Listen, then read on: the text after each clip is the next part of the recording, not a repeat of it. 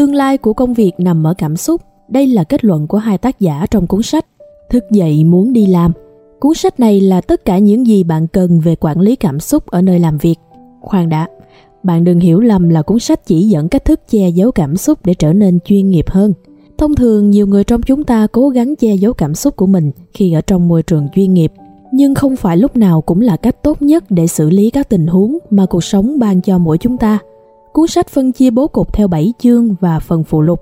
Ở mỗi chương, chúng ta sẽ tìm hiểu những cảm xúc ảnh hưởng như thế nào lên từng yếu tố trong 7 khía cạnh: sức khỏe, động lực, khả năng quyết định, năng lực làm việc nhóm, giao tiếp, văn hóa và thuật lãnh đạo. Đây không phải là liều thuốc chữa bách bệnh nơi công sở, nhưng chắc chắn là một khung sườn được xây dựng dựa trên nền tảng, kiến thức, kinh nghiệm và trực giác.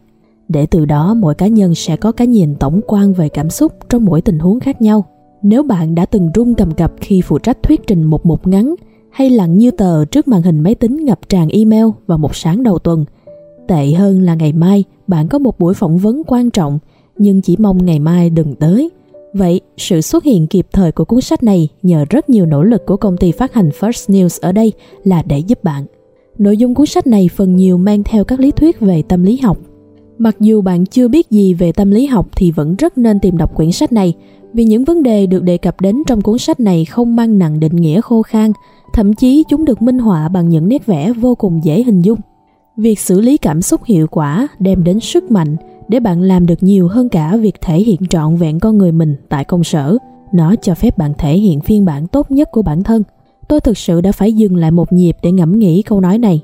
Hóa ra, tốt nhất không phải là thành công nhất, mà là bình tâm nhất, hạnh phúc nhất. Liz và Molly tin rằng muốn có được một cuộc sống yên vui, hạnh phúc và thành công, điều mà người ta cần nhiều hơn cả IQ, chỉ số thông minh, chính là EQ, chỉ số cảm xúc. Con người tốt nhất của chúng ta là con người có giá trị không ủy mị và không cần phải sang phản cảm xúc của người khác. Hãy đối xử công bằng với cảm xúc của chính mình. Nếu bạn hỏi tôi về đối tượng độc giả cuốn sách này hướng tới tôi e là khó có thể trả lời một khoản cụ thể, bởi chỉ cần bạn còn có cảm xúc hoặc còn làm việc, thậm chí cả hai yếu tố, thì bạn nhất định phải đọc cuốn sách này. Thức dậy muốn đi làm, có những lý giải tưởng chừng hết sức đương nhiên, nhưng lại ít ai thẳng thắn phá tan quan điểm cố hữu mà có thể chúng ta vẫn đi lệch hướng trước giờ. Vì sao bạn dễ chán nản? Hãy luôn xem công việc là một cơ hội để học hỏi. Nếu bạn nuôi dưỡng trí tò mò và có thể tư duy cởi mở bạn sẽ luôn tìm được những điều thú vị và mới mẻ trong công việc. Chỉ có một cách đó thôi, bởi nếu mỗi ngày không phải là một cơ hội mới, sao bạn có thể không chán nản và đứng núi này trong núi nọ đây? Hãy xóa khỏi đầu suy nghĩ, tre già khó uống và cách tốt nhất để biết được nguyên nhân của việc khiến bạn chán nản.